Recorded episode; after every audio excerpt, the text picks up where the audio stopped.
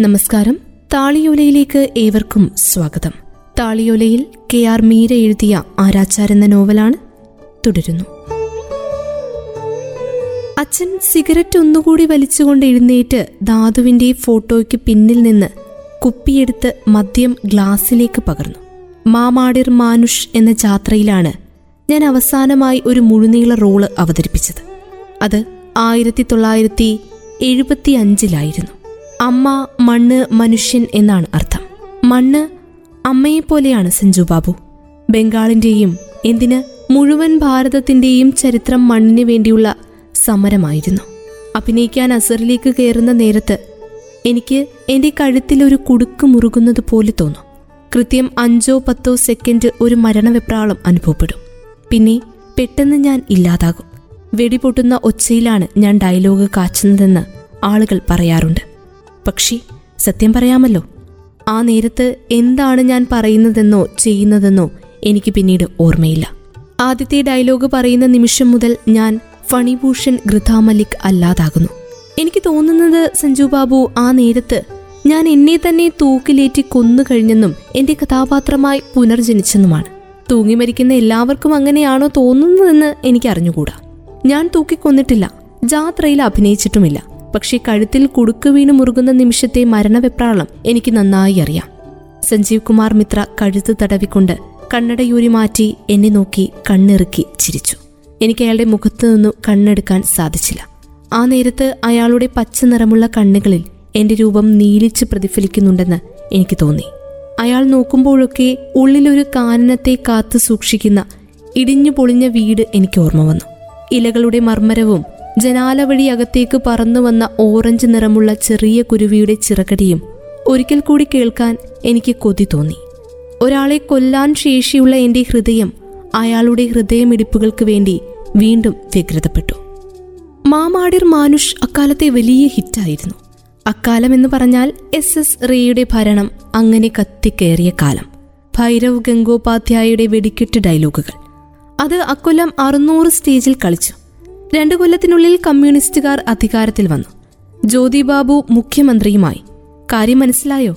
ഗ്ലാസ്സിലുള്ളത് വലിച്ചു കുടിച്ച് സിഗരറ്റ് ഒന്നുകൂടി ഊതി സാവധാനം പുകവിട്ടതിനു ശേഷം അച്ഛൻ എഴുന്നേറ്റ് നിന്ന് സാങ്കല്പികമായ ഒരു ആൾക്കൂട്ടത്തിനു വേണ്ടി ഉറക്കെ അഭിനയിച്ചു. കച്ചവടം നടത്താൻ പാട്ടത്തിന് നൽകിയ മണ്ണിൽ അവർ കോട്ടകളും കൊത്തളങ്ങളും പണിയുന്നത് കണ്ടു നിന്നവരാണ് നമ്മൾ.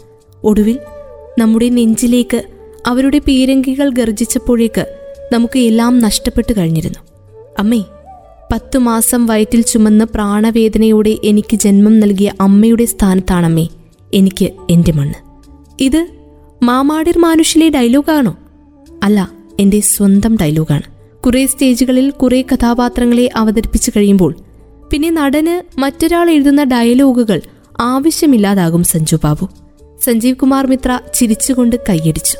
ജാത്രയിലെ അച്ഛന്റെ അഭിനയം ഞാൻ ഒന്നോ രണ്ടോ തവണയെ കണ്ടിട്ടുണ്ടായിരുന്നുള്ളൂ.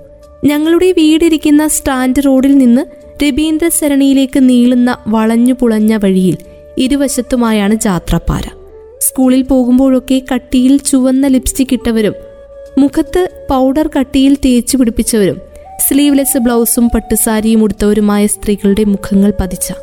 തുമി ബധു തുമി മാത എന്നോ ബങ്കി ഖാറെ ചതേർ ആലോ എന്നോ തലക്കെട്ടുള്ള പോസ്റ്ററുകൾ ഞാൻ കൗതുകത്തോടെ നോക്കാറുണ്ടായിരുന്നു. മൂന്നു വശവും തുറന്ന അസർ എന്ന് വിളിക്കുന്ന ജാത്രാ സ്റ്റേജിന് തൊട്ടു മുന്നിലിരുന്ന് അച്ഛന്റെ അഭിനയം കണ്ട് പേടിച്ചു വിറച്ചതും എനിക്ക് ഓർമ്മ വന്നു.